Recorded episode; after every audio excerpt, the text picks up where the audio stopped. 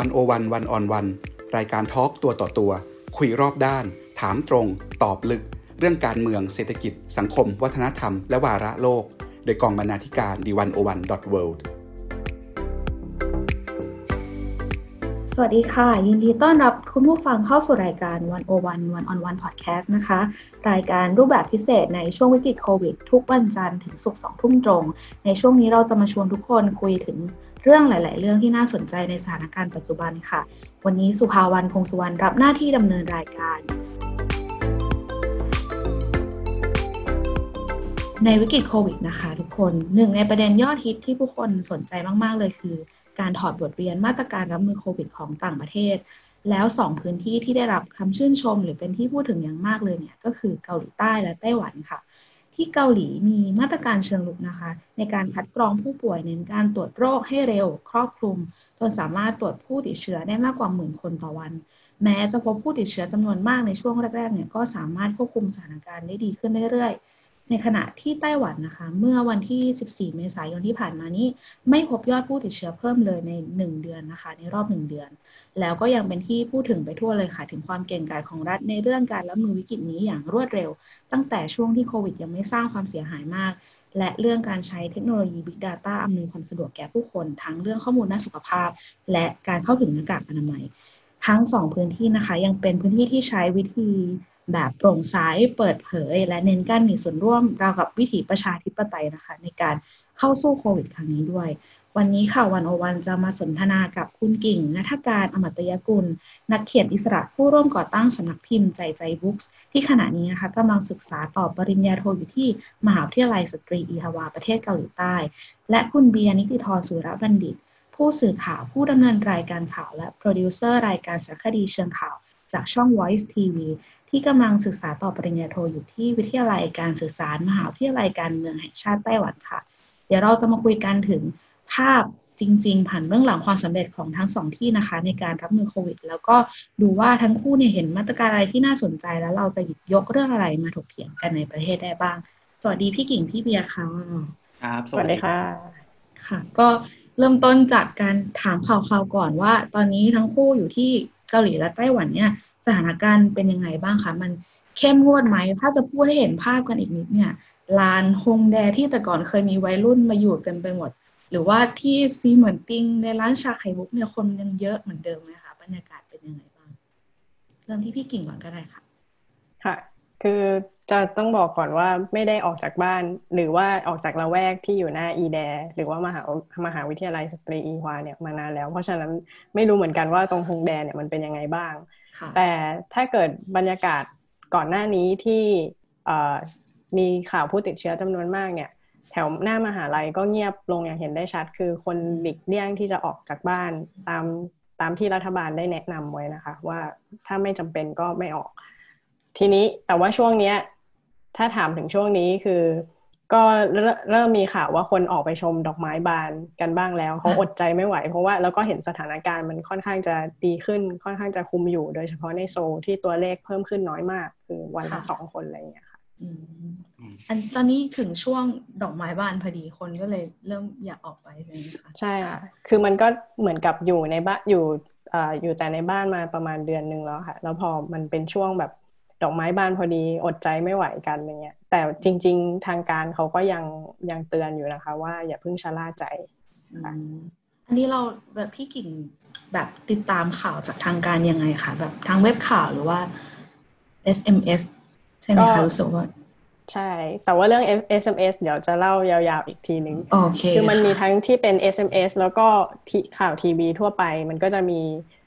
ทั้งช่องที่เป็นภาษาอังกฤษภาษาเกาหลีใช่ไหมคะ แล้วก็ถ้าเกิดเราสนใจเป็นพิเศษ เราก็สามารถเข้าไปทางเว็บของศูนย์ควบคุมโรคของเกาหลี หรือ KCDC ข้อมูลในเว็บเว็บนั้นจะละเอียดมากใน press release ที่ออกทุกวันนะคะ ทางพี่เบียร์ค่ะเป็นยังไงบ้างยังดำเนินชีวิตปกติครับหมายถึงว่าถ้าเราไม่เห็นภาพก็คือเนี่ยสามารถทุกวันเนี่ยผมออกจากบ้านทุกวันคือออกไปออกกำลังกายออกไปซื้อของหรือว่าออกไปมหาวิทยาลัยทุกอย่างยังปกติ แต่ว่าเป็นชีวิตปกติภายใต้เงื่อนไข ของกฎที่ควบคุมโควิด -19 ซึ่งแน่นอนมันก็จำจำเป็นที่ต้องละสถานที่บางอย่างที่ไม่ควรไป หรือว่าจำเป็นที่ต้องสวมหน้ากากอย่างเคร่งครัดแล้วก็รัดกลุ่มอะไรเงี้ยแต่ว่าโดยสภาพการทั่วไปในทุกอย่างปกติ ร้านอาหารเปิดเหมือนเดิม ห้างสรรพสินค้าเปิดเหมือนเดิมฟิตเนสหรือว่ายิมเปิดเหมือนเดิมนะครับ เนื่องจากตัวเลขเนี่ยมันค่อนข้างน้อยมาก อย่างเมื่อกี้ทางคุณนิวน้องนิวได้เมนชั่นไปแล้วใช่ไหมครับว่าเมื่อวันที่ 14 ไม่เจอ ผู้ติดเชื้อเพิ่ม เมื่อวานก็ไม่เจอใช่ไหมฮะก็ตัวเลขเป็นศูนย์เนี่ยมันก็ทำให้สถานการณ์ในไต้หวันเนี่ยยังอยู่ในระดับที่เรียกว่าควบคุมได้ แต่ว่าไม่ได้หมายความว่ามาตรการของไต้หวันเนี่ยจะลดน้อยลงไปนะครับ แต่ว่าถ้าในภาพชุมชนเองเนี่ยออกไปก็เจอผู้คนตามปกติเมื่อกี้พูดถึงซีเหมือนติง ซึ่งเป็นหนึ่งในแหล่งท่องเที่ยวยอดนิยมของนครไทเปเกาะไต้หวันเนี่ยนะครับต้องยอมรับว่าไต้หวันเนี่ย สกัดกั้นการเดินทางเข้าเกาะไต้หวันของชาวต่างชาติ เดี๋ยวคงได้อธิบายต่อในตรงนี้ ซึ่งส่วนที่เงียบเหงาไปก็คือส่วนที่มีชาวต่างชาติอยู่ หมายถึงว่าชาวต่างชาติที่เป็นนักท่องเที่ยว หรือว่าคนที่มาธุระปะปังอะไรเงี้ยนะครับ แต่ว่าในชุมชนของคนไต้หวันนะยังปกติอยู่ค่ะ ทั้งสองคนจริง ๆ ก็คล้าย ๆ กันนะคะ คือว่าสถานการณ์เนี่ยจริงๆ เริ่มดีขึ้นบ้างแล้ว คนออกไปใช้ชีวิตได้ แต่ว่าก็ยังไม่ได้ ประมาททุกคนก็ยังอยู่ในมาตรการที่ป้องกันควบคุมตัวเองนะคะ แต่ทีนี้ค่ะอยากอยากชวนย้อนกลับไปช่วงสถานการณ์โควิดแรก ๆ เลยค่ะ อย่างเช่นที่เกาหลีเนี่ยมันจะมีอยู่ช่วงหนึ่งที่มีข่าวโบสใช่ไหมคะ ที่มีการเผยแพร่เยอะมากแล้วก็ตรวจเจอคนติดเชื้อเนี่ยเยอะมากๆ ในเชิงตัวเลข แล้วก็ทางไต้หวันเองด้วยไม่รู้ว่ามองย้อนกลับไปในช่วงแรก ๆ เลยค่ะ มันมันเป็นยังไงบ้างหรือมันมี อะไรที่ทำให้เราเห็นว่าเฮ้ยรัฐหรือประเทศแสดงความตื่นตัวต่อวิกฤตนี้ยังไงบ้างออตอนนั้นเนี่ยเล่าอย่างนี้แล้วกันว่าผมกลับไปเยี่ยมเมืองไทยช่วงตรุษจีนนะครับ ก็คือช่วงกลางเดือนมกราคม แล้วก็กลับมาที่ไต้หวันเนี่ยประมาณต้นเดือนกุมภาพันธ์ไปกลับไทยไปแค่สิบกว่าวัน ช่วงนั้นเนี่ยถ้าจำกันได้มันเริ่มมีข่าวจากเมืองจีนละนะแต่ว่าผมลองไปค้นข้อมูลดูเนี่ยตอนนั้นไต้หวันเขาก็เริ่มทำงานเงียบๆมาตั้งแต่ปลายปีที่แล้วแหละพอได้ยินกระแสนี้แล้วก็มาเริ่มนะครับ ช่วงต้นปี ประกาศอันแรกที่เกี่ยวกับโควิด -19 ที่ออกมาจากศูนย์บังคับการศูนย์บัญชาการควบคุมโรคนะครับออกประมาณต้นเดือนมกราคมนะอันนี้คือออกก่อนที่ผมจะมีความสนใจเรื่องโควิด -19 คือออกออกก่อนที่เราจะกลับไทยด้วยซ้ำในช่วงกลางเดือนมกราคมคือออกตั้งแต่ต้นเดือนนะแล้วก็มีการพูดถึงแม้กระทั่งการกักตัวนะมีการพูดถึงสิ่งที่ต้องทำห้าอย่าง สิ่งที่ไม่ควรทำหกอย่าง อันนี้ก็คือคือความรวดเร็วที่มันเป็นคล้ายๆเบาะแสแล้วเขาให้ความสำคัญกับเบาะแสตรงนั้น แล้วก็เตือนประชาชนว่าโอเค ตอนนั้นเนี่ยเขาเข้าใจว่าเขายังมองโรคเนี่ยเป็นเหมือนโรคโรคไข้หวัดใหญ่ที่มันจะต้องมีการแพร่ระบาดดังนั้นสิ่งที่ทำได้ในตอนนั้นเนี่ยก็คือศึกษาหาความรู้กับมันแล้วก็แจ้งเตือนประชาชน โดยเฉพาะหลักการพื้นฐานที่ทำอย่างไรไม่ให้ติดโรคระบาดนะครับ เช่น 5ทำ5ทำก็คือกินร้อนช้อนกลางนะครับ ล้างมือบ่อยๆอะไรประมาณนี้ส่วน 6 ไม่ทำก็คือจะตรงข้ามกับ 5ทำนะแต่ว่าสิ่งที่ผมให้ความสำคัญกับเอกสารแถลงนั้นเนี่ยคือมันออกก่อนวันที่ 10 มกราคม และมันมีการพูดถึงการกักตัวด้วยซ้ำมีการพูดถึงการเดินทางของของคนนะครับ และทำให้เห็นว่า เออ ไอศูนย์บังคับการหรือว่าศูนย์บัญชาการโรคระบาดของไต้หวันเนี่ยมันพร้อมที่จะใช้งานเลย มันมันไม่ได้หมายความว่าเราจะต้องมาตั้งกันใหม่ แล้วก็โอเค แล้วก็พูดคุยกันว่าเราควรจะทํำยังไงดีแต่คล้าย ๆ ว่ามันมีร่าง มันมีหลักการของมันอยู่แล้ว แล้วคุณก็เอาข้อมูลที่มันเป็นสถานการณ์ในบริบทนั้นๆ ก็คืออย่างตอนนี้ก็คือโควิด -19 เนี่ย มาใส่อย่างเงี้ยนะครับ ช่วงที่คำถามว่าที่ถามว่าเอ่อความรุนแรงใช่ไหมครับ ของโรคในไต้หวันเนี่ย คือ ของของไต้หวันเนี่ยเคสส่วนใหญ่นะครับแค่ส่วนใหญ่หลักๆเนี่ยมาจากคนที่ไปทำงานที่อู่ฮั่นคือชาวไต้หวันที่ไปทำงานที่อู่ฮั่นแล้วกลับมานะครับกับคนที่สองเนี่ยมันอันนี้คือระยะแรกก็คือระยะจากอู่ฮั่น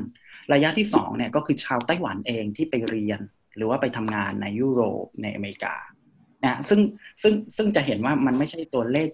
จากการติดเชื้อในประเทศ หรือว่าขออภัยนะการติดเชื้อในเกาะไต้หวันเองอย่างเงี้ยมันเป็นการติดเชื้อจากข้างนอก ดังนั้นเนี่ย ไอ้สองหลักเนี่ยก็สามารถแก้ไขโดยมาตรการสกัดกั้น แล้วก็มาตรการกักตัว ซึ่งมันก็เริ่มนับหนึ่งตั้งแต่ไฟนะฮะลงมาที่สนามบินจะทำอะไรต่อหนึ่งสองสามสี่เงี้ยซึ่งซึ่งส่วนใหญ่แล้วเนี่ยถ้าคุมตรงนี้ได้เนี่ยมันจะไม่ส่งผลต่อการติดเชื้อภายใน ซึ่งประเอิญว่าเขาคุมได้ตั้งแต่ต้นทาง เพราะว่ามันมาจากอู่ฮั่นกับมาจากยุโรปอเมริกาเนี่ยเขาทยอยกลับบ้านมันก็จะมาสองระลอกดังนั้นตอนนี้คนกลับบ้านเริ่มน้อยลง คนกลับไต้หวันเริ่มน้อยลง จะเห็นว่าเคสก็จะน้อยลงมาก ในขณะที่การติดเชื้อภายในเนี่ยไม่มีนะฮะหรือว่ามีน้อยมากจนแบบมันไม่ปรากฏตัวเลขด้วยซ้ำครับในช่วงแรก ๆ ที่เขาประเมินสถานการณ์มาเนี่ย ช่วงเดือนมกราเนี่ย เราน่าจะยังไม่เห็นว่ามันจะซีเรียสถึงขนาดนี้ไปทั่วโลก ตอนมาตรการมันออกมาหรือว่าการเริ่มมีแบบข้อห้ามข้อปฏิบัติอะไรเงี้ยค่ะประชาชนมีความตระหนกหรืออะไรยังไงบ้างไหมคะที่ ตระหนกฮะใช้คำว่าตระหนกละกัน ทั้งตระหนักและตระหนกอะปนๆกันไปนะคือไต้หวันเนี่ยบริบทของไต้หวันเขาเจอกับไวรัสซาร์เมื่อปี 2003 นะครับแล้วตอนนั้นเนี่ยค่าชีวิตศพคนไปประมาณ 73 ศพ ซึ่งถือว่าเป็นเรื่องใหญ่มาก ประกอบกับเกาะไต้หวันเองเนี่ยโดยเฉพาะนครไทเปเนี่ยมันเป็นเกาะดังนั้นเนี่ยสภาพอากาศมันเปลี่ยนแปลงบ่อยนะฮะทั้งลมทะเลหรือว่ามรสุมอะไรอย่างเงี้ยดังนั้นเนี่ยเขาจะให้ความสำคัญกับเรื่องการดูแลสุขภาพอยู่แล้ว แล้วก็คงไม่อยากให้ตัวเองเนี่ยต้องกลับไปสู่ภาวะแบบนั้น พอได้ยินคำว่าโรคระบาดนะฮะมันก็จะมีความตื่นตัวแล้วก็สำนึกบางอย่างที่ฉันจะต้องดูแลปกป้องตัวเองไว้ก่อน ซึ่งมันมันคล้าย ๆ กับว่ามันเป็นเรื่องอัตโนมัติมากอะที่เขาสามารถจัดการโดยโดยโดยโดยภาคประชาชนนะฮะนี่เราพูดถึงภาคประชาชนเนี่ยเขาจะตื่นตัวค่อนข้างมาก ดังนั้นเนี่ยพอมาตรการของรัฐเนี่ยมันรวดเร็วแล้วมันสอดรับกันเนี่ยมันจึงไม่ค่อยมีปัญหาหรือมีอุปสรรคมากนักในเรื่องของสุขภาพ นะส่วนเรื่องงบประมาณเรื่องหน้ากากเรื่องการเดินทางเรื่องผลกระทบทางเศรษฐกิจนี่คืออีกเรื่องอะไรอย่างเงี้ยค่ะโอเคค่ะ ทางพี่กิ่งล่ะคะทางเกาหลีเป็นยังไงบ้างของกิ่งคล้าย ๆ กับพี่เบียร์เลยค่ะ ตรงที่ว่าที่เกาหลีเนี่ยเขาก็ตื่นตัวกับคำว่าโรคระบาดมาก เพราะว่าเขาก็เคยเจอทั้งเมอร์สอะไรอย่างเงี้ยค่ะ เพราะฉะนั้นบทเรียนที่เขาเคยเจอมาว่าตอนนั้นอะรับมือได้ไม่ดีพอ ก็มีการยกเครื่องสาธารณสุข ใหม่เลยว่าถ้าต่อไปมีโรคระบาดเกิดขึ้น KCDC หรือส่วนศูนย์ควบคุมโรคเกาหลีเนี่ย ก็จะมีอำนาจประมาณหนึ่งเลย ที่จะชี้ขาดว่าจะต้องทำอย่างนั้นทำอย่างนั้น ส่วนในภาคประชาชนนะคะ คือจริง ๆ เคสที่ confirm ที่อู่ฮั่นเนี่ยมันคือวันที่ 31ธันวา แต่จำได้ว่าช่วงประมาณกลางๆธันวา คือยังไม่ปิดเทอมเนี่ยอาจารย์ก็พูดถึงเรื่องนี้แล้วค่ะว่ามีข่าวลือมาว่ามันมี โรคระบาดใหม่ เกิดขึ้นในจีนนะ แล้วตอนนี้คนเกาหลีก็กลัวกันมาก คืออันนี้มันก็คือเป็นสิ่งที่ภาคประชาชนแบบตั้งรับกันเองก่อนแล้วว่า เดี๋ยวต้องมีข่าวนี้มาแน่นอน แล้วทีนี้กิ่งกลับมาไทยประมาณวันที่สิบห้ามกราค่ะ แล้วก็กลับไปที่เกาหลีวันที่สามสิบสามสิบเอ็ดมกราคือหลังจากที่มี case confirm ที่เกาหลีแล้วในวันที่ยี่สิบพอถึงตอนนั้นเนี่ยไปที่สนามบินเนี่ย ทุกที่จะมีป้ายติดไว้แล้วว่าข้อข้อแนะนำในการป้องกันโรคระบาดต่างๆ เช่นคล้ายๆ กับของไต้หวันที่บอกว่าห้ามทำอะไรบ้าง หรือหรือว่าควรทำอะไรบ้าง เช่นล้างมือใช้ข้อศอกปิดปากเวลาจาม หรือว่าใส่หน้ากากอะไรแบบนี้ค่ะ นี่นี่ก็คือทำให้เห็นว่าพอเราแบบเข้ากลับเข้ามาในเกาหลีแล้วแบบเขาเตรียมพร้อมมากทั้งที่เคสมันยังแบบค่อยๆเป็นค่อย ๆ ไปนะเวลานั้นนะคะ เราพอพูดได้ไหมคะว่าคือพี่กิ่งกลับมาไทยในช่วงที่มันยังไม่ไม่ไม่พบเคส แต่พอกลับมาเกาหลีทีเนี่ยมันพบเคสแล้ว แล้วบรรยากาศระหว่างสองที่ที่ไทยกับเกาหลีตอนนั้นเนี่ยมันคนละเรื่องเลยไหมคะในช่วงมกราคิดว่าคนละเรื่องนะเพราะว่าที่ไทยยังรู้สึกว่าถ้าตามข่าวมันก็เป็นแค่ไข้หวัดทั่วไปอะไรเงี้ยเป็นเป็นแค่โรคโรคหนึ่ง แต่กับที่เกาหลีอย่างที่บอกว่าเขามีบทเรียนจากโรคระบาดในครั้งครั้งก่อนๆแล้ว การที่ป้ายมันแบบติดอยู่ทุกที่หน้าร้านขายยาทุกแห่งหรือในร้านอาหารที่สนามบินเนี่ย เราก็รู้ว่าเขาอะกลัวกันมาก คือหมายถึงรัฐบาลเนี่ยตั้งรับมากว่าคาดหวังผลลัพธ์ที่น่าจะแย่ที่สุดไว้ก่อน แล้วก็ทำสิ่งเหล่านี้เพื่อเพื่อแพร่ข่าวสารไปให้ถึงคนทุกคนก่อนที่โรคตัวโรคเนี่ยมันจะไปถึงคนเหล่านั้นอะไรเนี่ยค่ะ แล้วก็เรื่องการประชาสัมพันธ์ เช่นสายด่วน 24 ชั่วโมง สำหรับโรคโควิดเนี่ยค่ะหนึ่งสามสามเก้าเนี่ยก็จะประชาสัมพันธ์ไปทุกแห่งตามมุมของจอทีวีอะไรเงี้ยทำให้เรารู้ว่า เออ มันมันมันเป็นเรื่องร้ายแรงสำหรับเขามากจริง โอเคค่ะคืออย่างที่ทั้งสองคนพูดไปนะคะว่าเเรื่องโรคระบาดเนี่ยเป็นคำที่ประชาชนทั้งสองที่เนี่ยตื่นตื่นตระหนกกันอยู่แล้ว แล้วก็ให้ความสำคัญ เพราะฉะนั้นในช่วงตั้งแต่แรก ๆ เลยที่อาจจะยังไม่พบเคสด้วยซ้ำเขาก็มีการบอกข้อมูลกันไว้เรียบร้อยแล้ว ทีนี้ค่ะเมื่อสถานการณ์ดำเนินมาเรื่อยๆเนี่ยเราจะพบมาตรการที่น่าสนใจของทั้งสองประเทศซึ่งอาจในฐานะคนที่อยู่ที่ไทยเนี่ยเวลาอาตามตามอ่านข่าวที่เกาหลีและไต้หวันก็จะรู้สึกว่าโอ้ ขนาดนี้เลยเหรอดีจังเลยอะไรเงี้ยค่ะเราเราเริ่มคุยชวนพี่กิ่งคุยก่อนแล้วกันค่ะ ที่เกาหลีเนี่ยไม่ได้ไม่ได้ปิดเมืองไม่ได้เคอร์ฟิวอะไรเลย แต่ว่ามีมาตรการคัดกรองที่เข้มงวดไหมไม่รู้อาจจะมีประสิทธิภาพมาก ๆ ค่ะ มีทางไดฟ์ทรูหรืออะไรอย่างที่คนหลายเคยได้ยินกันเลยค่ะอยากชวนพี่กิ่งคุยว่าพี่คุยพี่พี่กิ่งเห็นมาตรการเหล่านี้เป็นยังไงบ้าง หรือว่านอกจากระบบคัดกรองแล้วเนี่ยมันยังมีอะไรที่ทำให้สถานการณ์ของเกาหลีควบคุมได้ดีบ้างค่ะ อืมค่ะ คือระบบคัดกรองของเกาหลีที่มันมีประสิทธิภาพเนี่ยมันเกิดจากสองส่วนหลักๆ ส่วนแรกก็คืออความสามารถในการสอบสอบสวนแล้วก็ติดตามคนที่มีความเสี่ยง เช่นอาจจะไม่ใช่แค่ว่ามาจากต่างประเทศ แต่ว่าสัมผัสกับคนที่ใกล้ชิดกับเป็นคนที่ใกล้ชิดกับผู้ติดเชื้อในช่วงเวลาก่อนหน้าที่ที่จะตรวจพบเชื้อค่ะ แล้วส่วนที่สองก็คือกำลังในการผลิต test kit ที่รวดเร็ว ส่วนนี้ก็ต้องยกความดีความชอบให้ภาคเอกชนของเกาหลีที่ตั้งแต่เขารู้ข่าวที่อู่ฮั่นนะคะเขาก็เตรียมพัฒนา test kit เลย คือไม่ต้องรอเคสยืนยันในเกาหลีก่อน พอถึงเวลาที่วันที่ KCDC อะต้องการใช้ test kit เหล่านี้เขาก็พร้อมอนุมัติในเวลารวดเร็วมากค่ะทำไมส่วนที่สองถึงสำคัญ เพราะว่าต่อให้เราสามารถยืนยันเคส ต้องสงสัยได้ แต่ว่าไม่มีอุปกรณ์ในการ test มันก็ไม่มีประโยชน์อะไร มันก็จะมีแต่เคสสะสมทั่วไปใช่ไหมคะแต่พอวันที่เขาอนุมัติ test kit คือประมาณวันที่ 14 กุมภาแล้ววันที่ 18 กุมภาก็มีเรื่อง super spreader ที่แทกูใช่ไหมคะ ถึงตอนนั้นน่ะพร้อมแล้วคือ พร้อมที่จะตรวจคนในจำนวนมาก ๆ ได้แล้วค่ะ แล้วก็อีกอย่างคือคือหมายถึงว่า การที่เขาสามารถสอบสวนโรคได้เนี่ย คือเขาใช้ข้อมูลที่มันมีอยู่แล้ว เช่นข้อมูลการใช้บัตรเครดิตของผู้ที่ติดเชื้อ คือดูว่าไปไหนมาบ้าง ประกอบกับ CCTV อย่างที่รู้ว่าที่เกาหลีเนี่ยมี CCTV ในหลาย ๆ แห่ง ก็มาประกอบกันเพื่อระบุแบบ เพราะว่าความทรงจำคนมันแบบไม่ได้แม่นยำขนาดนั้นนะคะ เขาก็เลยสามารถ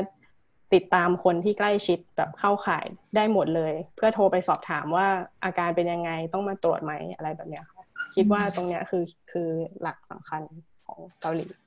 ค่ะ ก็มีสองส่วนหลักๆ คือความสามารถในการสอบสวน แล้วก็อีกส่วนหนึ่งอาจจะเรียกว่าเป็นความมั่นคงทางสาธารณสุขเลยก็ได้ คือหาอุปกรณ์ test kit ได้รวดเร็วมาก แล้วก็ super spreader เนี่ยสุดท้ายแล้วก็เหมือนตรวจสอบได้ครบถ้วนทั้งหมดถูกไหมคะค่ะ ก็ มาที่พี่เบียร์ค่ะ ไต้หวันก็โดนชื่นชมอย่างมากที่เเริ่มมาตรการเนี่ยเร็วกว่าพื้นที่อื่นสุดๆเลย แล้วก็มีเทคโนโลยีอะไรหลายอย่างค่ะ อยากชวนพี่เบียร์คุยว่าเออมันมีปัจจัยอะไรบ้างที่เป็นแก่นความสำเร็จของที่ไต้หวัน แล้วก็หรือว่าสภาพแวดล้อมทางสังคมแบบใดที่ทำให้ที่นั่นมันประสบความสำเร็จค่ะ ที่ให้เป็นพระเอกนะครับ ก็น่าจะเป็น ซานะครับปี 2003 ซึ่งมันเป็นบทเรียนที่เลวร้ายมากสำหรับเขานะครับในเกาะที่มีคนอยู่ประมาณ 20 ล้านคน แต่ว่าคนตายไปประมาณ 73 ศพปีนั้นเนี่ยซึ่งมันไม่ได้ปฏิวัติเฉพาะตัวระบบการจัดการของภาครัฐเกี่ยวกับสาธารณาสุข แต่มันหมายถึงสำนึกของประชาชนบางอย่างที่มีทัศนคติต่อโรคระบาดซึ่งตรงนี้เนี่ยผมให้มันเป็นพระเอก เพราะคือเวลาคนเขาจะพูดถึงโรคระบาดเนี่ยเขาจะนึกภาพถึงซาในวันนั้น นะผมมีเพื่อนหลายคนที่โอเค อยู่ในรุ่นรุ่นเดียวกับผมที่ตอนซาเนี่ยยังเด็กอยู่ หรือว่าพ่อแม่เขาเองที่เราได้เจอเนี่ยหรือว่าเจ้าของบ้านเช่าที่พักอยู่เนี่ย เวลานึกถึงโรคระบาดเนี่ยเขาจะนึกถึงซา มันเร็วร้ายมาก แล้วก็การจัดการเนี่ยมันมันมันทำได้ไม่ดีเหมือนขณะนี้ อันนี้ผมคิดว่าเป็นปัจจัยแรกที่เหมือนเขาผ่านบทเรียนมา แล้วก็ไม่อยากจะกลับไปสู่เหตุการณ์นั้นอีก ซึ่งเป็นเหตุการณ์ที่ควบคุมไม่ได้ แล้วมันฆ่าชีวิตเพื่อนพี่น้องหรือว่าคนที่รู้จักของเขาไป อันที่สองเนี่ยโอเคมันก็จะมีกระแสใช่ไหมที่ว่าชมการบริหารงานของของคนที่ดำรงตำแหน่งในเจ้าหน้าที่รัฐ หรือว่าผู้ดำรงตำแหน่งทางการเมืองประธานาธิบดีรองประธานาธิบดีรัฐมนตรีสาธารณสุขเนี่ยแต่ความจริงแล้วเนี่ยสิ่งที่ผมให้เป็นพระเอก ที่ทำให้คนเหล่านี้เนี่ยได้รับการชื่นชมคือตัวระบบคือฟังก์ชันของมันมากกว่าตัวบุคคล เพราะว่านับจากปีที่สองสองพันสามที่ผ่านมาเนี่ยมันเกิดระบบ เช่น ระบบการมีศูนย์บังคับการ ศูนย์บัญชาการโรค ระบาดนะฮะขึ้นมานะฮะแล้วไอ้ไอ้ไอ้ศูนย์เนี้ยมันไม่ได้มีแค่โครงสร้างมีองค์กร หรือว่ามีคณะกรรมการที่จะต้องมาประจำการหากเกิดโรคระบาด แต่มันหมายถึงหลักการหรือว่า principle บางอย่าง ในการควบคุมกับโรคระบาดว่ากี้ย้อนไปที่มีการพูดถึงประกาศอันแรกเมื่อต้นเดือนมกราคมเนี่ยเขาพูดถึงการสัมผัสกับไก่ด้วยนะ ดังนั้นเนี่ยเราจะเห็นได้ว่าไอ้เข้าโครงเนี่ยมันมีเข้าโครงมาจากเหตุการณ์ซานั่นแหละ ดังนั้นเนี่ยมันพอพอพอประกาศแรกๆเนี่ยต้นเดือนมกราคมเนี่ยเขาเขาเป็นประกาศออกมาเลยนะว่าจะต้องทำอะไรไม่ทำอะไรและภาครัฐ ควรจะร่วมงานกับหน่วยท้องถิ่นยังไง ควรจะบูรณาการกับหน่วยงานอื่นยังไง เช่น เทคโนโลยีสารสนเทศนะครับหรือว่าตรวจคนเข้าเมืองสนามบินอย่างเงี้ยมันออกมาเป็นรูปแบบแล้วอันนี้ดังนั้นผมให้เป็นประเด็นที่ 2 ก็คือว่าระบบหรือฟังก์ชันอันเกิดจากบทเรียนเลวร้ายเนี่ย มันทำให้คนที่อยู่ในตำแหน่งเจ้าหน้าที่รัฐนะหรือว่าคนที่ทำงานกลไกที่เป็น stakeholder ที่เกี่ยวข้องเนี่ยสามารถทำงานได้เลย ดังนั้นแสดงว่าระบบมันเอื้อให้เกิดแบบนั้น มันไม่ต้องมานั่งคิดกันใหม่เลยต้องมานั่งถกเถียงกันว่ามันจะต้องทำยังไงนะครับ ตัวที่สามเองเนี่ยผมคิดว่ามันจะเกี่ยวแต่ถามว่ามันเกี่ยวมากไหมผมคิดว่ามีส่วนสำคัญ ก็คือว่าถ้าหากเราพูดถึงความเป็นรัฐบาลนะครับในเกาะไต้หวัน ซึ่งโอเคแหละ การจัดการภัยการจัดการโรคระบาดหรือแม้กระทั่งภัยพิบัติอื่นๆเนี่ยมันมีสิ่งหนึ่งที่ผมคิดว่าน่าจะเป็นปัจจัยสำคัญก็คือความเชื่อมั่นต่อการจัดการของรัฐนะซึ่งผมคิดว่าชาวไต้หวันเนี่ยไม่ว่าเขาจะเห็นด้วยหรือไม่เห็นด้วยกับพรรคประชาธิปไตยก้าวหน้า หรือว่าชายิงเหวินซึ่งเพิ่งชนะการเลือกตั้งมาเนี่ยแต่พอเรื่องโรคระบาดเนี่ย ไม่ได้หมายความว่าเขายอม หรือว่าไม่ได้หมายความว่าเขาจะเห็นด้วยทุกเรื่องนะ แต่ว่ามันเป็นหลักการพื้นฐานว่าโอเค ทุกคนจะต้องทำตามร่วมกันแหละในหลักการใดหลักการหนึ่ง เช่นการป้องกันตัวเอง การทำตามกฎหรือว่านโยบายที่รัฐบาล หรือว่ารัฐบาลท้องถิ่นออกมานะครับ ในขณะเดียวกันผมเชื่อว่าพรรคการเมืองหรือว่ากลุ่มการเมืองฝ่ายตรงข้ามเนี่ยก็ไม่กล้าทำอะไรที่จะไปขัดขวางอุปสรรคในการจัดการของรัฐ เพราะว่ามันก็ไม่นำไปสู่ นะครับความนิยมชมชอบของประชาชนมากขึ้น ในขณะเดียวกันสองสิ่งนี้เป็นปัจจัยบังคับให้รัฐบาลไต้หวันเนี่ยมีความโปร่งใสมากขึ้น เพราะถ้าคุณทำอะไรไม่ดีเนี่ยคุณจะโดนด่าได้ และไอ้เรื่องด่าเนี่ยมันไม่ใช่แค่เรื่องปากท้องแต่มันเรื่องชีวิตที่อาจจะเสี่ยงต่อชีวิต เสี่ยงต่อความเป็นอยู่ เสี่ยงต่อเงินในกระเป๋าลูกเขาหลานเขาอะไรเงี้ยเป็นต้นอย่างเงี้ยนะซึ่งผมคิดว่าทุกส่วนทั้งรัฐและทั้งประชาชนเนี่ยไม่ไม่ต้องการให้เกิดสิ่งนั้น ซึ่งมันก็เป็นนกลไกในการบังคับบุคคลที่ดำรงตำแหน่งทางการเมืองว่าเฮ้ยเรื่องนี้คุณจะต้องแบบซีเรียสแล้วคุณจะต้องเข้าใจมันให้ได้ว่า คุณจะต้องเดินหน้ามันยังไงอย่างเงี้ยเป็นต้นครับ และความเป็นประชาธิปไตยในไต้ไต้หวันถ้าจะพูดว่าเกี่ยวไหมมันก็เกี่ยว ตรงที่ว่าทุกคนสามปกติเขาทะเลาะกันเยอะนะฮะดูเหมือนว่าไม่ได้ทะเลาะกันปกติเขาทะเลาะกันเยอะแล้วก็การวิพากษ์วิจารณ์รัฐบาลเนี่ยทำได้อย่างเต็มที่ ดังนั้นเนี่ย นั่นเป็นสิ่งที่ทำให้รัฐบาลปัจจุบันเนี่ยกลัวว่าถ้าหากจัดการไม่ดีเนี่ย มันจะส่งผลกระทบต่อเนื่องระยะยาวเลย เพราะมันเคยมีประสบการณ์มาแล้วว่าถ้าจัดการไม่ดีมันมีคนตายพอมันมีคนตายเนี่ยมันกระทบต่อความเชื่อมั่นของรัฐบาลแล้ว นอกจากจะไม่สามารถทำให้การจัดการภัยพิบัติหรือโรคระบาดเนี่ยทำได้ดีแล้วนะมันกระทบมันกระทบต่อการเมือง หรือว่าคะแนนนิยมชมชอบทางการเมืองด้วย ผมให้สามประเด็นหรือว่าสามปัจจัยเนี่ยเป็นเงื่อนไขเงื่อนไขสำคัญที่ คล้ายๆ กับคอยดันให้ไต้หวันเนี่ยสามารถประคองสถานการณ์ได้ นอกเหนือไปจากเรื่องเทคนิคต่างๆ เช่นระบบต่างๆ ที่เขารันนะครับ ก็ทางไต้หวันนะคะสรุปมาเป็น 3 ประเด็นคือทัศนคติของประชาชน แล้วก็ระบบหรือฟังก์ชันของศูนย์บัญชาการ ซึ่งอาจจะมีผลมาจากบทเรียนในการระบาดของโรคที่ผ่านมานะคะ แล้วก็ข้อที่3เนี่ยคือรัฐบาลที่โปร่งใส ซึ่งจริงๆแล้วอาจจะสะท้อนมาจากระบบที่มันมีโครงสร้างที่แข็งแรงอีกทีเป็นนกลไกที่ส่งต่อกันนะคะ ทีนี้เมื่อกี้ทั้งสองคนได้พูดไปเรื่องเดียวกันเลยคือ ส่วนหนึ่งก็คือความเหมือนความเชื่อใจความเชื่อมั่นของประชาชน คือในช่วงนี้เราต้องเราอยากได้คำตอบ คนน่าจะอยากได้คำตอบอยากได้ข้อมูลอะไรที่ชัดเจนแล้วทั้งสองประเทศค่ะก็มีความโดดเด่นในเรื่องการให้ข้อมูลข่าวสารมาก อย่างที่เกาหลีถ้าทุกคนคุณผู้ฟังตามอ่านข่าวเนี่ยก็จะมีคนพูดถึงระบบ SMS ไปทั่วเลยว่า มันมีการระบุข้อมูลผู้ที่ ไม่ว่าจะเป็นเรื่องสถานที่หรืออะไรเนี่ยอย่าง active มาก ส่วนไต้หวันเองก็มีศูนย์ตรวจสอบข้อเท็จจริงออนไลน์ด้วยอย่างเงี้ยค่ะ นี้เราอยากให้ทั้งสองช่วยเล่าหน่อยค่ะว่าการรายงานหรือเปิดเผยข้อมูลในเกาหลีใต้และไต้หวันเนี่ยเป็นยังไงบ้าง มันอำนวยความสะดวกให้คนได้ยังไง แล้วมีช่องทางอะไรบ้างเข้าถึงคนขนาดไหนค่ะ ครับเอ่อเมื่อกี้ขอเสริมคำถามนี่วิดีโอว่าที่พูดไปก็คือว่า เวลามีคนชมใช่ยิงวนหรือว่าชมนักการเมืองต่างๆเนี่ยอยากว่าโอเค อันนั้นคือส่วนหนึ่ง แต่ว่าส่วนจริงๆก็คือระบบหรือตัวรูปแบบที่มันวางไว้แล้วอะไม่ว่าใครจะมาดำรงตำแหน่งเนี่ยมันต้องทำตามพื้นฐานนี้ คล้ายๆว่าเราฟังก์ชันมันเกิดแล้วอะมันอยู่ที่คนเข้ามานั่นเองอะส่วนคำถามที่คุณนิวถามเมื่อกี้นะครับ ก็คือเรื่องข้อมูลสารสนเทศเนี่ยเเป็นเป็นสิ่งที่โดดเด่นมากสำหรับการจัดการโควิด -19 นะครับ โดยเฉพาะการทำงานร่วมกับภาคเอกชนนะครับ หน่วยงานด้านเทคโนโลยีต่างๆว่าที่มีการพูดถึงส่วนตรวจตรวจสอบข้อเท็จจริงใช่ไหมครับความจริงแล้วเนี่ยมันคือระบบ clarification การทำข้อมูลให้กระจ่างนะครับ ซึ่งความจริงมีมานานแล้วนะไม่ได้มีช่วงนี้ ระบบ clarification เนี่ยไม่ได้ไปบอกว่าสิ่งที่ประชาชนพูดเป็นสิ่งที่ผิดนะแต่ว่า clarification เนี่ยคือการทำข้อมูลให้กระจ่างเช่นมันมีข่าวลือเกิดขึ้นนะรัฐหรือว่ากระทรวงหรือว่าหน่วยงานบริหารท้องถิ่นเนี่ยที่เกี่ยวข้องเนี่ยก็จะไปบอกว่าเออความจริงข้อมูลมันมีอีกชุดหนึ่งนะแล้วถ้าเห็นว่ามันเป็นสิ่งที่ไม่ถูกต้องเนี่ยระบบนะไม่ว่าจะเป็น Facebook Google นะครับหรือว่า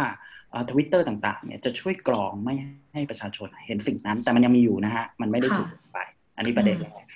ประเด็นที่สองก็คือมันไม่ใช่บทบาทของรัฐเพียงอย่างเดียว แต่ในขณะเดียวกันถ้าประชาชนเห็นว่ารัฐมนตรีสาธารณสุขหรือว่าคนดำรงตำแหน่งทางการเมืองทั้งหลายแหละ พูดสิ่งที่มันน่าจะเป็นข่าวลือ หรือว่าไม่จริงเนี่ยเขาทำได้เหมือนกัน มันก็เลยบรรลานคราวนี้พอมันบรรลานเนี่ยนักข่าวมันก็ยอมได้ หรือว่าประชาชนก็ยอมได้ มันก็กลายเป็นระบบการทำข้อมูลให้กระจ่างมากกว่าการตรวจสอบข้อเท็จจริงนะฮะเมื่อกี้ยกตัวอย่างเรื่องเทคโนโลยีใช่ไหมเอางี้ง่ายดีกว่าถ้าถ้าสมมุติว่าเพื่อนผมเนี่ยเดี๋ยวเขาจะบินมากลางเดือนเนี่ยนะพอเขาบินมาถึงปุ๊บเนี่ย ระบบเรื่องเทคโนโลยีจะเดินหน้าทันทีเขาจะถูกตรวจจับโดย TP GPS ตั้งแต่วันที่ลงสนามบินที่ที่ที่เกาะไต้หวันนะฮะแล้วก็ ช่วงการันตีทั้งหมดเนี่ย14 วันเนี่ยเขาจะอยู่กับ GPS ที่รับรู้โดยตำรวจท้องถิ่นแล้วก็อนะครับ แล้วสองข้อมูลเนี่ยก็จะส่งข้อมูลไปที่ศูนย์บังคับการควบคุมโรคกาซึ่งหมายความว่าศูนย์บังคับการควบคุมโรคกลางจะรู้ข้อมูลทุกอย่างว่า ตอนนี้มีคนกักตัวอยู่กี่คน และอยู่ที่ไหนบ้างนะดังนั้นมันก็มีปัญหามาตลอด เช่น การเดินออกไปจากบ้านนิดเดียวเนี่ยตำรวจก็ก็รับทราบแหละ อะไรอย่างนี้เป็นต้นนะเพราะว่าเขาเขาเขาเขาเขาคือมันมันต้องยอมว่าเออไอความได้สัตว์ได้ส่วนในภาวะนี้อะไรเงี้ยนะครับ ดังนั้นก็นี่คือบทบาทของเทคโนโลยีเป็นต้นนะ ส่วนการให้ข้อมูลความรู้ประชาชนก็โอเค สื่อหลักก็ทำไปนะ แต่ว่าเขาผม SMS ก็ส่วนหนึ่งนะมีมาตลอดนะครับ แล้วก็การจัดการหรือว่าการติดตามโดยมหาวิทยาลัย หรือว่าหน่วยงานที่ ประชาชนนั้นๆสังกัดอยู่นะครับหมู่บ้านมหาวิทยาลัยที่ทำงานเนี่ยผมได้รับอีเมลเยอะมากนะฮะเกี่ยวกับโควิด -19 แล้วก็จะต้องรายงานตลอด เวลาพี่ไปห้องเรียนจะพอไปนั่งในห้องเรียนปุ๊บเนี่ยสิ่งแรกที่ต้องทำเลยคือสแกนบาร์โค้ดว่าฉันมาที่นี่แล้ว เพื่อให้เห็นว่าเราอะเคลื่อนย้ายไปตรงไหนบ้างก็คือใช้ Big Data ในการใช่ใช้ Big Data แล้วไอ้ Big Data เนี่ยมันไม่ได้ไปจบที่โอเค อธิการบดีเห็น แต่มันคือมีการรายงานข้อมูลไปยังส่วนกลางที่รับผิดชอบก็คือส่วนควบคุมว่าโอเค ณขณะนี้ในมหาลัยเปิดการเรียนการสอนนะ แล้วมีคนมาอยู่ตรงนี้นะโอเค ตรงตามฐานข้อมูลนะ มีชาวต่างชาติอยู่ประมาณนี้แบบนี้เป็นต้นครับ ก็เป็นเป็นมาตรการที่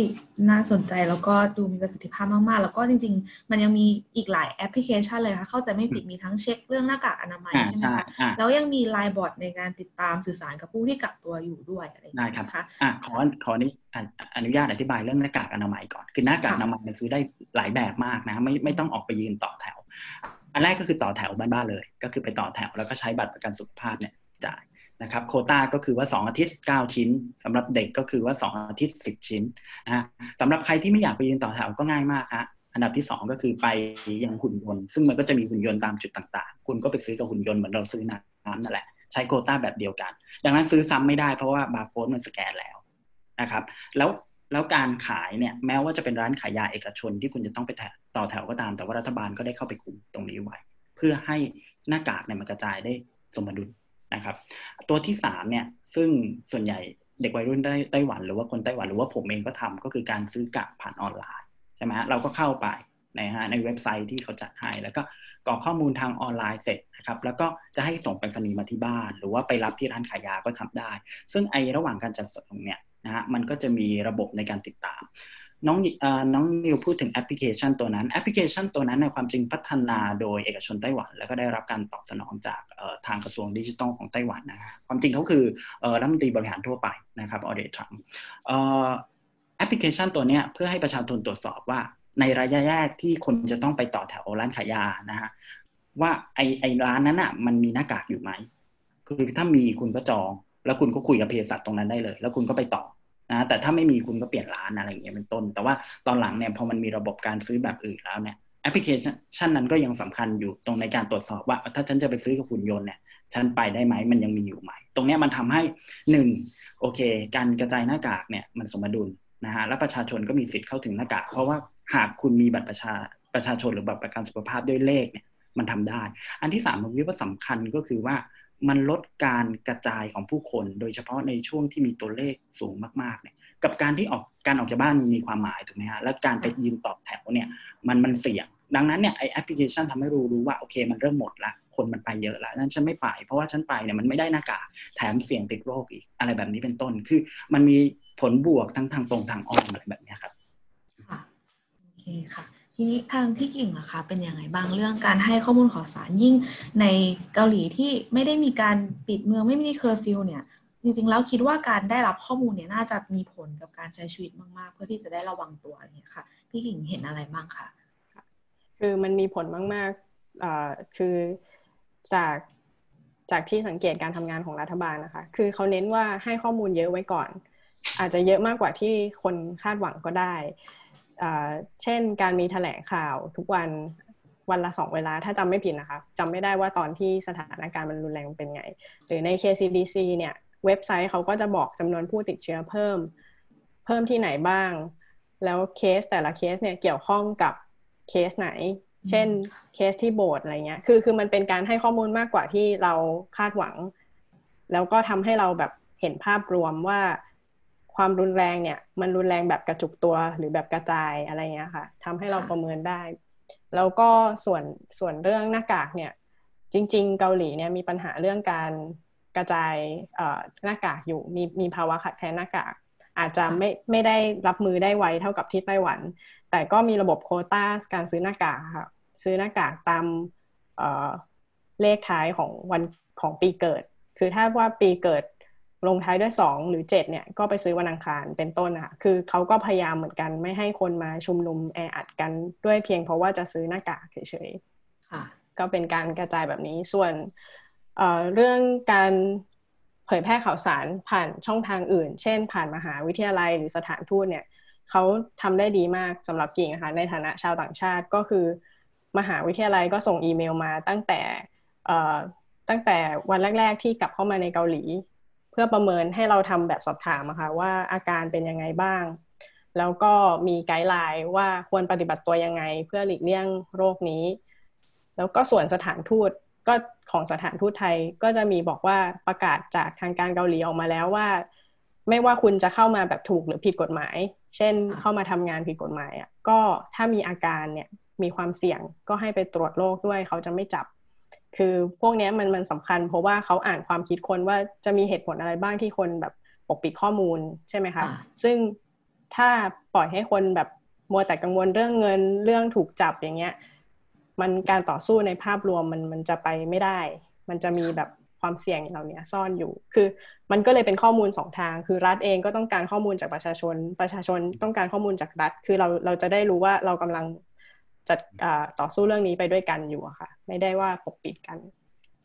ค่ะก็เป็นภาพที่สะท้อนว่ามีการให้ข้อมูลอย่างมากเพื่อสร้างความไว้ใจสะดวกใจแก่ประชาชน เพื่อที่ประชาชนจะได้เข้ามาตรวจ หรือป้อนข้อมูลกลับคืนมาให้รัฐในลักษณะพึ่งพากันด้วยนะคะทีนี้อีกเรื่องมีเรื่องมีเรื่อง emergency alert นะคะก็คือคือจะบอกว่าระบบนี้มันมีอยู่ก่อนหน้านี้แล้ว ปกติก็จะมานานๆครั้งคือ เตือนว่าวันนี้อากาศร้อนมากให้ระวัง heat stroke อะไรแบบนี้คือคือเป็นเรื่องทั่วไป หรือว่าวันนี้ค่าฝุ่นสูงให้ใส่หน้ากากระบบตรงนี้มันมีอยู่แล้วพอมันมีเรื่องโควิดเข้ามา ก็ก็ใช้อันเดิมแต่ว่าถี่ขึ้น แล้วเสียงสั่นเนี่ยมันจะคือมันจะสั่นแรงมากกว่า SMS ปกติ เพราะว่ามันเป็นคือ emergency alert ที่มือถือหลาย ๆ ยี่ห้อเนี่ยมีอยู่แล้ว ส่วนของซัมซุงเนี่ยมันจะปิดเสียงไม่ได้เลยค่ะ คือเสียงมันจะ ดังเหมือนกับเวลาฐานทัพโดนบุกในหนังอะไรเงี้ยคือเขาต้องการให้ทุกคนน่ะได้ข่าวสาร คือถึงเธอไม่อยากรู้อะเธอก็ต้องรู้อะไรแบบเนี้ยแล้วก็บอกได้ไหมคะว่าวันหนึ่งมันมันถี่ขนาดในช่วงพีคๆอะไรอย่างเงี้ยค่ะช่วงพีคๆนี่บางวันก็สี่ครั้งค่ะ ก็เริ่มตั้งแต่แปดโมงเช้าอ่านตอนบ่ายมาอีกแล้ว ข้อมูลที่อยู่ในนั้นก็เช่นว่าสถานการณ์ร้ายแรงที่ไหนเป็นพิเศษสองก็คือ ในเขตที่เราอยู่เนี่ยมีผู้ติดเชื้อเพิ่มเท่าไหร่ แล้วก็ให้ลิงก์มาว่าให้ไปติดตามข้อมูลเพิ่มเติมได้ในเว็บไซต์ของสำนักงงานเขตนั้นๆ ซึ่งเขาจะมีข้อมูลละเอียดว่าคนคนนั้นเนี่ยได้ไปไหนมาบ้างในช่วงก่อนหน้านี้ไม่กี่วันก่อนหน้านี้ค่ะ แล้วก็ข้อมูลอย่างที่สามก็คือหลักการปฏิบัติทั่วไป ล้างมือ อย่าออกไปโดยไม่จำเป็น คือมันเหมือนแบบเป็นเรื่องที่รู้อยู่แล้วอะแต่เขาก็ไม่ได้กลัวที่จะแบบพูดซ้ำๆเพื่อให้เราไม่ลืมค่ะ ค่ะ ก็จริง ๆ บริบทของทั้งสองที่ก็ถือว่าน่าสนใจมากในสายตาคนที่อยู่ตรงนี้ที่ประเทศไทยนะคะ หลายคนอาจจะไม่เห็นภาพนี้เลย เพราะว่าบางเรื่องเนี่ยข้อมูลสำคัญเราก็ยังเราก็ยังรออยู่ ซึ่งจาก ประสบการณ์ของทั้งคู่ที่เล่าให้ฟังเนี่ยทำให้เราเห็นความสำคัญมาก ๆ ของข้อมูลนะคะ แต่ว่าอีกเรื่องหนึ่งค่ะที่อยากชวนทั้งคู่คุย ซึ่งมันเป็นส่วนที่คิดว่าสำคัญมากในการรับมือโควิด คือ ความร่วมมือของคนในสังคม แล้วก็ความตระหนักเองอะค่ะว่าที่นี่อยากชวนคุยว่าเออ คนประชาชนเนี่ยเขามีการตอบรับกับมาตรการยังไงเขาปฏิบัติตัวกันยังไงแพนิคไหมหรือว่าเอออย่างไต้หวันมีมาตรการแบบลงโทษด้วยอะไรอย่างนี้ค่ะ มันมีส่วนไหมในการทำให้ทุก ๆ อย่างเนี่ยมันดำเนินไปด้วยดีค่ะ ครับเออใช่ครับเออใช่ของไต้หวันนะครับเอ่อถ้าพูดถึงเอาเอาให้เห็นง่ายๆก่อนชัดๆก็คือการกักตัวถูกไหมฮะตอนนี้เนี่ยแม้ว่าไต้หวันเนี่ยจะไม่อนุญาตให้ชาวต่างชาติเข้า เกาะไต้หวันนะครับ มีเข้าได้เฉพาะผู้มีสิทธิพำนักอาศัยผู้ถือเอกสิทธิ์ทางการทูตแล้วก็ผู้ได้รับอนุญาตเป็นกรณีพิเศษสามกลุ่มนี้ต่อให้เข้ามาได้ก็จะต้องกักตัว 14 วันภายใต้ระบบ GPS นะครับคนไต้หวันเองไม่ได้รับอนุญาตนะครับหรือว่าถูกชะลอในการเดินทางออก ไปจนถึงปลายเดือนพฤษภาคมนะขนาดอันนี้เขาตัวเลขยังเป็นศูนย์นะวันนี้ แต่ว่า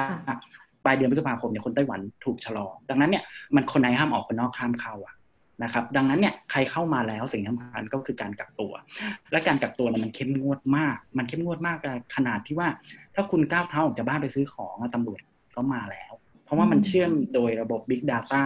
นะฮะแล้วไอ้ Big Data เนี่ยมันส่งไปถึงส่วนกลาง ส่งไปถึงหน่วยงานด้านการป้องกันและปราบปรามสาธารณสุขในท้องถิ่นนะส่งไปถึงตำรวจที่ดูว่าจะเข้ามาชาร์จคุณยังไง อะไรแบบนี้เป็นต้น มันมีคนหัวใสเหมือนกันที่ว่าเออ ฉันคิดว่าไม่เป็นไรแล้วหนีออกไปเนี่ยมันก็โดนปรับนะคือปรับเนี่ยปรับตั้งแต่แสนจนถึงหนึ่งล้าน แล้วก็มีคนโดนแล้วหลายคน รวมไปถึงคนไทยด้วยนะที่โดนในกรณีก็คือมันมีเหมือนกันที่ว่าโอเคฉันออกไปไม่ได้ นั้นฉันให้เพื่อนมาแทน ก็โดนนะฮะ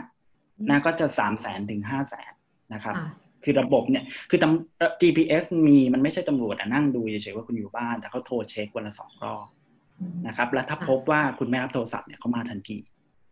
นะคือเนื่องจากตัวเลขมันเคสมันไม่ได้สูงมากขนาดนั้นเขาสามารถยังจัดการได้อยู่นะมันเป็นการแยกแยะ แยกแยะผู้ติดเชื้อหรือว่าผู้เข้าข่ายว่าอาจจะติดเชื้อเนี่ยออกไป แล้วก็พยายามให้คนกลุ่มนี้ปลดนะครับอันนี้ผมคิดว่ามันสะท้อนความร่วมมืออย่างหนึ่ง ซึ่งเคสที่มันเป็นปัญหาเนี่ยจะเคสจะเคสชาวต่างชาติ แล้วก็เคสวัยรุ่น ส่วนเคสที่เป็นผู้ใหญ่แล้วทันมากาซาเนี่ย อันนี้ไม่เกิดปัญหาเลยนะครับความร่วมมือของประชาชน ผมคิดว่าสำคัญถ้ากฎเนี่ยมันมันมันมันบังคับใช้ได้อย่างมีประสิทธิภาพไปไปได้ด้วย แล้วพอทุกคนทำร่วมกันอะ มันเกิดความรู้สึกว่าเราต้องทำร่วมกันนะเช่นการใส่หน้ากากอนามัยเมื่อวานผมนั่งรถเมย์เนี่ยมันก็มีเจ้าน้องคนหนึ่งเดินขึ้นมาเนี่ยนะแล้วไม่ได้ใส่หน้ากากอนามัย คือเขาไม่แม้แต่จะเปิดประตูรับพอเห็นว่าคุณไม่มีหน้ากากอนามัยเขาก็ขับเลยอ่าแล้วพนักงานรถบัสก็จะคอยประกาศอยู่เสมอว่าคุณ ห้ามพูดคุยกัน และจะต้องใส่หน้ากากอนามัย แล้วผมเห็นบรรยากาศโดยรอบเนี่ยมันไม่ใช่ทุกคนพยายามที่จะหงุดหงิดไงมันหมายถึงว่าโอเคนี่มันคือสถานการณ์พิเศษนะฉันเข้าใจแหละประมาณนี้อะไรเงี้ย ผมคิดว่าไอ้ความตื่นตัวเรื่องพวกนี้มันก็กลับไปสู่ว่าเขาผ่านอะไรมา หรือว่าระบบที่ออกแบบเนี่ยมันเมคเซนส์กับเขามากแค่ไหน แล้วมันทำให้เขาเนี่ยใช้ชีวิตภายใต้เงื่อนไขจำกัด แต่ว่ามันนำไปสู่ความเข้าใจได้ อะไรแบบนี้เป็นต้นอะไรเงี้ยครับอีกกรณีหนึ่งก็คือว่า หลายสิ่งหลายอย่างเนี่ยมันก็ต้องเกิดจากการบังคับนิดนึง แต่ว่าคนไต้หวันเองผมคิดว่ามีปัญหานะพอมาเป็นเรื่องโรคระบาดนะมันเหตุเหตุและผลมันคงพอไปกันได้ จนไม่รู้สึกว่าการบังคับนั้นเนี่ยมันไปละเมิดสิทธิตัวเองมากน้อยแค่ไหนนะครับ อาจจะเป็นเพราะว่าประสบการณ์ที่มีเนี่ยมันรู้สึกว่าโอเค มันก็ต้องควรทำอย่างนี้แหละ อะไรแบบนี้เป็นต้นนะครับ นักท่องเที่ยวที่มาจากข้างนอก นะครับชาวต่างชาติที่ได้รับอนุญาตเข้ามาที่ไม่ใช่นักท่องเที่ยวธรรมดาเนี่ยก็ห้ามใช้ขนส่งสาธารณะเลยคุณใช้ได้อย่างเดียวคือแท็กซี่ อย่างเงี้ยเป็นต้นอย่างเงี้ยหรือว่าถ้าคุณมีไข้ก็คือรถพยาบาลครับดังนั้นผมว่าความร่วมมือเนี่ยผมไม่ค่อยสงสัยนะครับสำหรับคนไต้หวันว่าเขาจะมีปัญหากับความร่วมมือไอ้มีส่วนน้อยมากนะแล้วก็คือมันกลายเป็นทุกภาคส่วนอะมันไม่ใช่แค่รัฐ แต่มันหมายถึงหน่วยบริหารท้องถิ่น พ่อแม่ผู้ปกครอง พ่อแม่ก็เจอซามาไม่อยากให้ลูกเจอ ดังนั้นมันกลายเป็นว่าเฮ้ย คุณพูดคุยเรื่องนี้กันตลอดดังนั้น สิ่งที่คุณทำได้ก็คือทำปฏิบัติตามกฎโดยพื้นฐาน ส่วนกฎตรงนั้นมันดีไม่ดียังไง มันมันอัปเดตมันเปลี่ยนทุกวันได้อยู่แล้ว ค่ะโอเคค่ะทางที่พี่เก่งอะค่ะถ้าพูดถึงความร่วมมือเนี่ย ถ้าจะบอกว่าคนเกาหลีร่วมมือกันเป็นหนึ่งน้ำหนึ่งใจเดียวกันก็คงไม่ใช่เพราะไม่นั้นคงไม่เกิดเคสที่แท้กูขึ้น อันนั้นก็มันก็จะมีอยู่แล้วคนที่เมินเฉยกับคำเตือน อย่างเช่น กิ่งเดินออกไปข้างนอกเนี่ยค่ะ มันไม่คือเกือบทุกคนใส่หน้ากากแต่ก็จะมีบางคนที่ไม่ใส่ แล้วก็ยังจะขากน้ำลายเอ่อตามที่เราเห็นในหนังอะไรเงี้ยคือ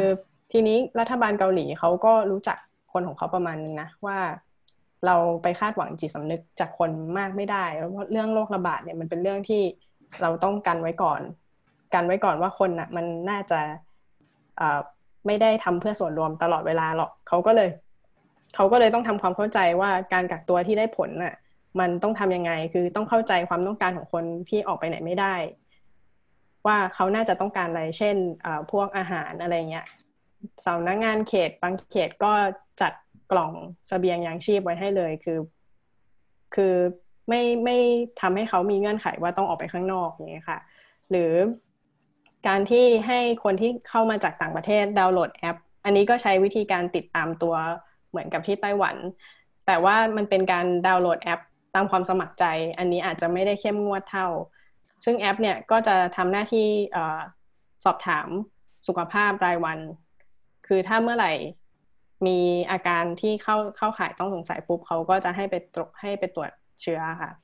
แล้วก็ติดตาม GPS ว่าไม่ให้ออกจากบ้านที่พักค่ะ แล้วก็มีการโทรสอบถามวันละสองครั้งเช่นกัน เพื่อเพื่อเช็ค อาการด้วย แล้วก็เช็คว่าไม่ได้ออกไปไหน ในส่วนของโทษเนี่ยเขาก็มีโทษว่าถ้าเกิดใครให้ข้อมูลเท็จหรือฝ่าฝืนการกักตัวก็อาจจะมีโทษจำคุกสูงสุดหนึ่งปี หรือปรับสูงสุดสิบล้านวอนนี้เขาก็ชัดเจนว่าเออโทษมันมีโทษนะ ขู่ไว้ก่อนอะไรเงี้ย แต่ว่าเรื่องรายละเอียดว่ารับโทษไปเท่าไหร่ อันนี้อันนี้ยังไม่ทราบนะคะ คิดคิดว่าเขาทำได้ดีตรงที่ว่า พอเกิดเรื่องที่โบสถ์เนี่ย เขาก็ไม่นั่งโทษประชาชนว่าเนี่ยเพราะเธอไม่ทำตามฉันมันก็เลยเป็นอย่างนี้เขาก็ตั้งหลักแล้วก็คิดว่า โอเค เกิดเหตุอย่างนี้ จะป้องกันมันในอนาคตได้ยังไงบ้างเนี่ยก็มีมี มีประโยคหนึ่งที่น่าสนใจมากที่พี่กิ่งพูดก็คือเขารู้จักประชาชนของเขาดี พอสมควร แล้วก็เป็นการวางมาตรการในการให้ครอบคลุมพฤติกรรมของประชาชนไปก่อนมีเหตุการณ์อะไรเกิดขึ้น ก็สร้างบทเรียนแล้วก็มองไปข้างหน้าว่าจะปรับเปลี่ยนยังไงนะคะทีนี้อีกอีกเรื่องหนึ่งค่ะที่เราเราคุยกันแบบภาพดีๆ ก็อาจจะไม่ใช่นะคะ เราต้องอยากทราบด้วยค่ะว่ามันมีนอกจากสถานการณ์ของโลกแล้ว แต่ว่าผลกระทบของโลกเนี่ยมัน มันมีผลกระทบอะไรกับประชาชนที่มันเป็นในเชิงว่าเอ่อสครัลเกิลบ้างไหมคะแล้วมาตรการของทั้งสองที่เนี่ยมีอะไรที่ช่วยเหลือประชาชนในการดำเนินชีวิตหรือความเป็นอยู่หรือปากท้องบ้างของไต้หวันเองนะขอยกตัวอย่างอุตสาหกรรมการบินละกันเนื่องจากว่าอุตสาหกรรมการบินไต้หวันเนี่ยค่อนข้างเชื่อมระหว่างเอเชียกับอเมริกานะครับก็เป็นเหมือนท่าอากาศยานที่ใช้สำหรับการทานสิทธิ์เยอะ ซึ่งแน่นอนว่าได้รับผลกระทบหนักนะช่วงแรกๆเนี่ยยังไม่รู้จะจัดการยังไงก็นำมาสู่การจ่ายเงินตอบแทนโดยรัฐนะ เพื่อพยุงอุตสาหกรรมการบินเอาไว้ แต่ว่าแน่นอนว่ามันก็มันได้ไม่สมส่วนกับสิ่งที่ขาดไปนะครับ มันทำให้นักบินหรือว่าลูกเรือเนี่ยได้รับผลกระทบ คราวนี้เขาก็คิดกันว่าโอเค ไม่เมื่อไม่นานมานี้ไต้หวันก็อนุญาตให้ให้ให้เกิดการเปลี่ยนกฎการทำการบิน หรือว่าสถานะการการบินของอุตสาหกรรมการบินเชิงพาณิชย์ก็คือว่า ปกติคุณขนคนงั้นคุณขนของแทนละกันนะอย่างน้อยๆเนี่ยมันก็ได้เงินกลับมาบ้างนะพยุงสถานะทางเศรษฐกิจออกมาบ้างคราวนี้เนี่ยเขาก็ไปเปลี่ยนกฎไอ้เงื่อนไขตรงนี้ทำให้สายการบินพาณิชย์เนี่ยสามารถเปลี่ยนสถานะการบินได้ ซึ่งเวลาพิจารณาก็จะพิจารณากับเมืองรอบข้างเช่นจีนเริ่มเปิดเมืองแล้ว คนเดินไปมาหาสู่กันไม่ได้เฮ้ยแต่ของมันยังไปอยู่และของมันยังเป็นที่ต้องการได้อะไรเงี้ย อันนี้ก็ผมคิดว่าตอบโจทย์แล้วมันก็จะมีมีมีผลดีต่อในระยะยาวในเรื่องของการฟื้นตัว คือมันไม่แย่ลงจนไปนะอะไรเงี้ย แต่มันก็นำมาสู่การการฟื้นตัว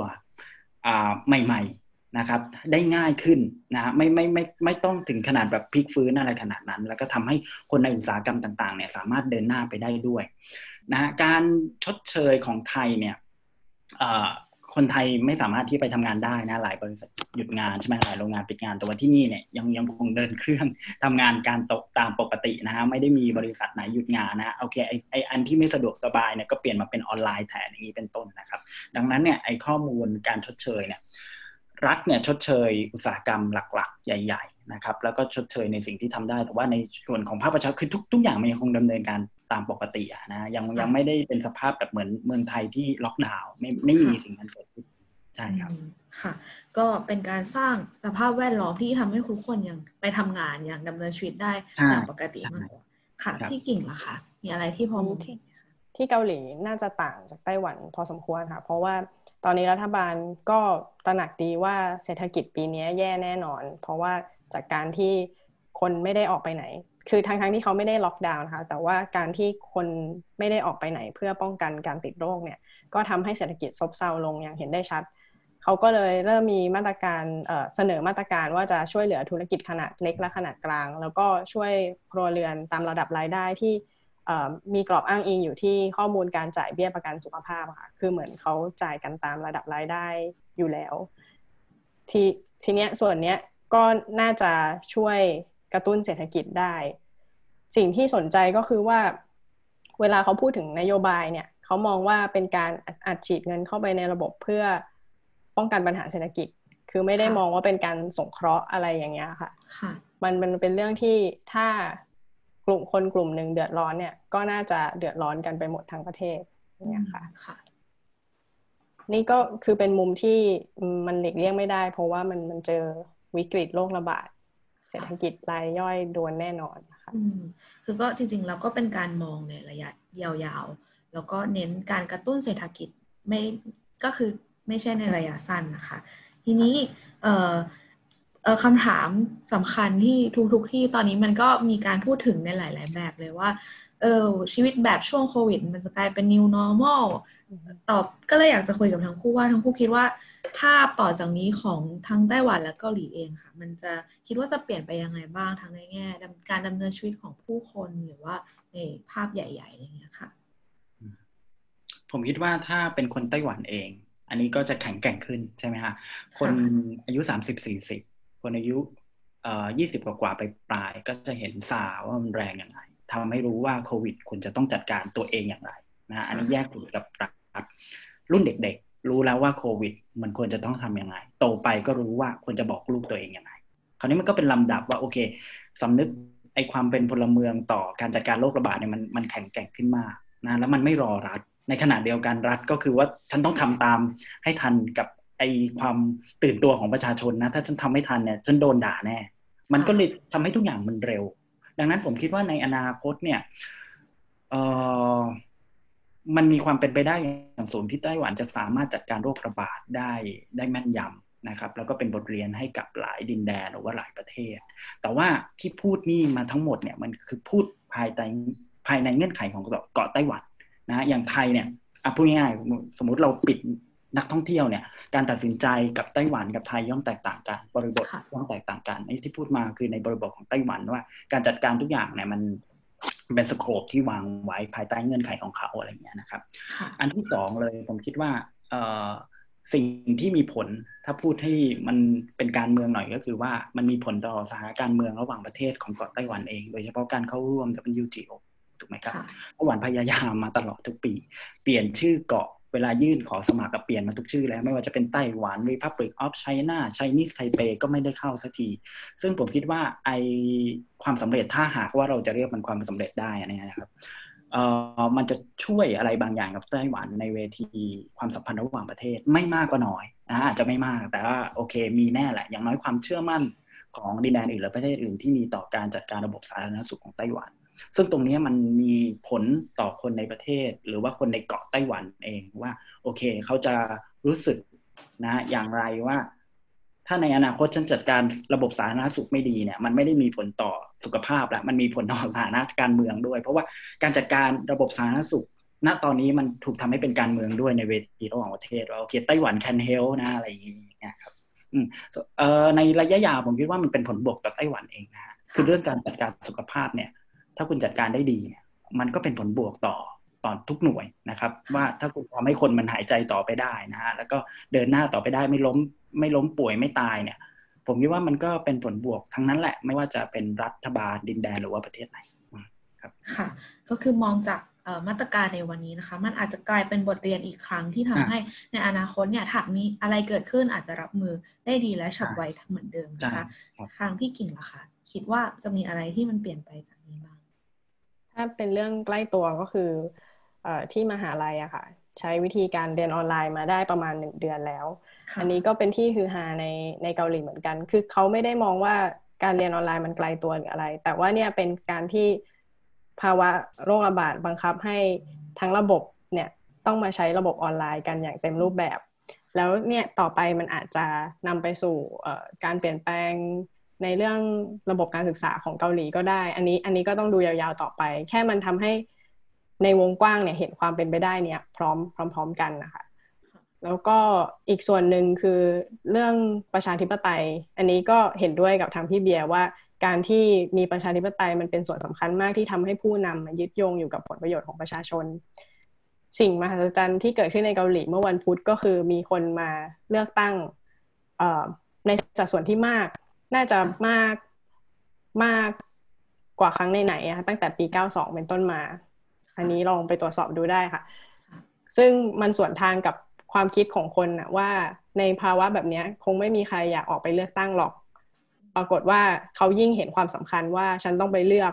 ฉันมั่นใจกับการทำงานของมุนแจอิน แล้วก็ทำให้คะแนนนิยมเขาสูงขึ้น ทั้งที่ก่อนหน้านี้โดนวิจารณ์หนักเรื่องเศรษฐกิจ เรื่องนโยบายเศรษฐกิจต่างๆ ค่ะ คิดว่าตรงเนี้ย คือมันจะยิ่งทำให้คนเกาหลีเห็นความสำคัญของการใช้สิทธิ์ใช้เสียงของตัวเองในในระบอบประชาธิปไตยค่ะก็มีสองเรื่องนะคะ คือช่วงโควิดเนี่ยมาเร่งให้การเรียนในระบบออนไลน์ รูปแบบการศึกษาเนี่ยจากที่คุยกันมานานแล้วมันทำให้เห็นความเป็นไปได้เร็วขึ้นอย่างฉับพลันเลยนะคะ แล้วก็เรื่องสำคัญมากก็คือการออกไปใช้สิทธิ์เลือกตั้ง คือกลายเป็นว่าจากวิกฤตเนี่ยทำให้ทุกคนเห็นคุณค่าของประชาธิปไตยหรือการบริหารงานทางการเมืองด้วยนะคะ ก็มาถึงคำถามสุดท้ายค่ะ วิกฤตนี้คิดว่าถ้าถามคำถามนี้สิบคนก็อาจจะตอบไม่เหมือนกันทั้งสิบคนนะคะ คืออยากจะถามว่าคิดว่าโควิด เนี่ยเข้ามาให้บทเรียนอะไรกับทั้งสองคนบ้างทั้งต่อตัวทั้งสองคนเองแล้วก็บทเรียนที่เรามองในภาพรวมของประเทศ ถ้าเราเอามาเอาบทเรียนจากเกาหลีเกาหลีและไต้หวันเนี่ยมาดูภาพใหญ่ของสังคมไทยเนี่ยเราน่าจะเรียนรู้อะไรได้จากสองที่นี้บ้างค่ะ ผมคิดว่า เอ่อกลับไปที่เรื่อง ความสัมพันธ์ระหว่างรัฐกับประชาชน ถ้าในไต้หวันใช่ไหมครับ ถ้าเทียบเปรียบเทียบกับเมืองไทยเราพูดในบริบทของไต้หวันแล้วกันว่า โอเค เงื่อนไขหลายอย่างมันทำให้ความสัมพันธ์กับรัฐระหว่างประชาชนกับโควิด -19 เนี่ย มันถูกบังคับว่าคุณจะต้องเทคแคร์ประชาชนแบบเต็มที่แหละนะไม่งั้นเนี่ยเออมันจะกลับไปสู่บทเรียนเก่า มันจะทำให้รัฐบาลก็เสียนิยเสียเสียคะแนนนิยมไปด้วยอะไรอย่าง เงี้ยนะฮะแล้วก็อันนี้อะไรนิดอะไรหน่อยเนี่ยมันอาจจะไม่ถูกใจคนไต้หวันที่เขาเคยเจอสภามาได้ ดังนั้นไอ้สิ่งเหล่านี้มันฟอร์สให้กับคนในแวดวงรัฐว่าโอเค คุณจะต้องทำให้ได้นะฮะแล้วผมคิดว่าสำนึกเนี่ยมันไม่ได้เป็นเรื่องที่เราคุยกันเพราะในประชาชนเนี่ยแต่หมายถึงว่าคนที่เป็นรัฐบาลเองหรือว่าคนที่ทำงานอยู่ในงานรัฐมันก็คือไอ้ประชาชนคนที่เจอเหตุการณ์แบบนี้มานั่นแหละ เพราะนั้นมันก็ get sense หรือว่า get idea เหล่านี้ว่าคุณจะต้องทำอย่างไรนะ ดังนั้นเนี่ย การตรวจสอบหรือว่าการคานกันระหว่างสิ่งที่คุณต้องทำให้ทัน และฉันจะต้องมอบอะไรให้คุณเนี่ย มันก็เลยเป็นเป็นเป็น flow ที่ค่อนข้างสมดุลแต่ว่าในเงื่อนไขเราเนี่ยมันมันโปร่งใสด้วยการการมีเวที ให้พูด หรือว่าให้ถกเถียง หรือว่าให้คุย ซึ่งถ้าคุณมีเวทีตรงนี้ คุณมีการเผยแพร่ข้อมูลข่าวสารนะคุณมีเทคโนโลยีต่างๆเนี่ยมันลดช่องว่างของความไม่เชื่อมั่น อมันเกิดความไม่เชื่อมั่นปุ๊บเนี่ยมันทำให้การจัดการอะไรมันก็ไม่ดีหรอก แต่พอมันมีเวทีมันมีพูดแล้วเขาเชื่อว่าโอเคเขาสามารถที่จะสะท้อนไปได้แล้วรัฐบาลเนี่ยสามารถที่จะเปลี่ยนได้เลยในวันรุ่งขึ้นอะไรแบบนี้เป็นต้นเนี่ยนะครับเขาก็เขาก็เชื่อมั่นว่าโอเค ดังนั้นเนี่ยมันน่าจะทำให้การจัดการโรคระบาดเนี่ยเดินไปต่อได้ ซึ่งผมคิดว่าอันนี้มันมีนัยยะต่อสังคมไทยในแง่ที่ว่า ถ้าคุณมีวิกฤตใด ๆ ต่าง ๆ เนี่ยไอ ไอความสัมพันธ์ระหว่างรัฐกับประชาชน โดยการกระจข้อมูลข่าวสาร โดยเวทีของการแลกเปลี่ยนและซึ่งมันจะสร้างความเชื่อมั่นอะมันมันมีอยู่หรือเปล่าในสังคมไทยเนี่ยถ้ามันมีก็โอ้เรื่องหนึ่งถ้ามันไม่มีก็นั่นแหละ มันก็นำไปสู่การจัดการวิกฤตที่ยากมาก ค่ะนะฮะอ่าอย่างนี้เป็นต้นครับค่ะพี่กิ่งนะคะก็ในในส่วนของเกาหลีอะค่ะ คือมันมีทั้งส่วนที่เหมือนเป็นต้นทุนเดิมของเขาเนาะเรื่องเทคโนโลยีเรื่องวิทยาศาสตร์ที่เขา ทำให้เข้มแข็ง แล้วก็สร้างเทสคิดได้เร็ว ส่วนเนี้ยประเทศไทยอาจจะต้องใช้เวลาหน่อย เพื่อที่จะตามทันหรือว่ามีต้นทุนในแบบเดียวกับเขา แต่ส่วนที่สองที่เราคิดว่าไทยเนี่ยทำได้เลยทันทีก็คือ เรื่องการสื่อสารพัฒนาการสื่อสารให้มันมีเอกภาพ แล้วก็ชัดเจน แล้วก็อัดกระจายให้เหมือนกับเรื่องอื่น ๆ ที่แบบอัดประชาสัมพันธ์เนี่ยกับเรื่องเนี้ยที่เป็นวิกฤตอะถ้า ถ้าทุ่มเทได้เท่านั้นอะก็ก็น่าจะดีกับความเชื่อมั่นของประชาชน คือส่วนของประเทศไทยเนี่ย มันก็จะมีปัญหาเรื่องเรื่องข่าวลือหรือว่า fake news ที่ที่จะต้องแบบมาตั้งกาดบอกว่าอันนี้ผิดอันนี้ถูก คิดว่าตรงนี้น่าจะแก้ได้ด้วยการที่ให้ข้อมูลเยอะๆไว้ก่อน แล้วก็เยอะข้อมูลเยอะเนี่ยมาจากไหนก็มาจากการที่รัฐเนี่ยมีข้อมูลเยอะด้วย คือคือทั้งสองอย่างอะค่ะ แล้วก็อยากอยากจะให้พัฒนาตรงตรงส่วนนี้ตรงส่วนที่เอ่อเข้าถึง